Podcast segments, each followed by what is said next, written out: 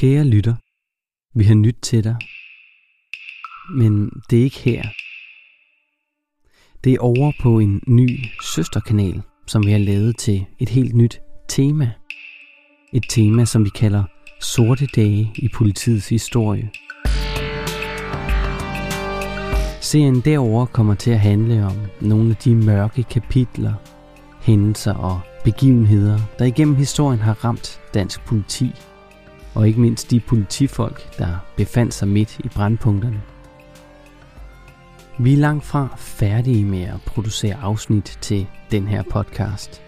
Vi har allerede flere undervejs.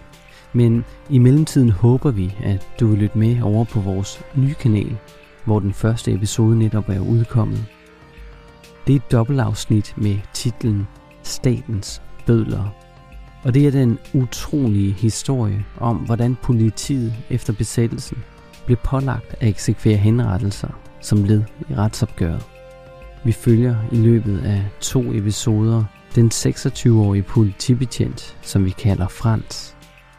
Han var nemlig en af de politifolk, der blev udtaget til at eksekvere den første henrettelse af en landsviger efter besættelsen. En henrettelse, der bød på flere ubehagelige overraskelser, både for betjentene og vidnerne. Du kan finde kanalen ved at søge på Sorte Dage eller søge på Politimuseet i din foretrukne podcast-app. På genhør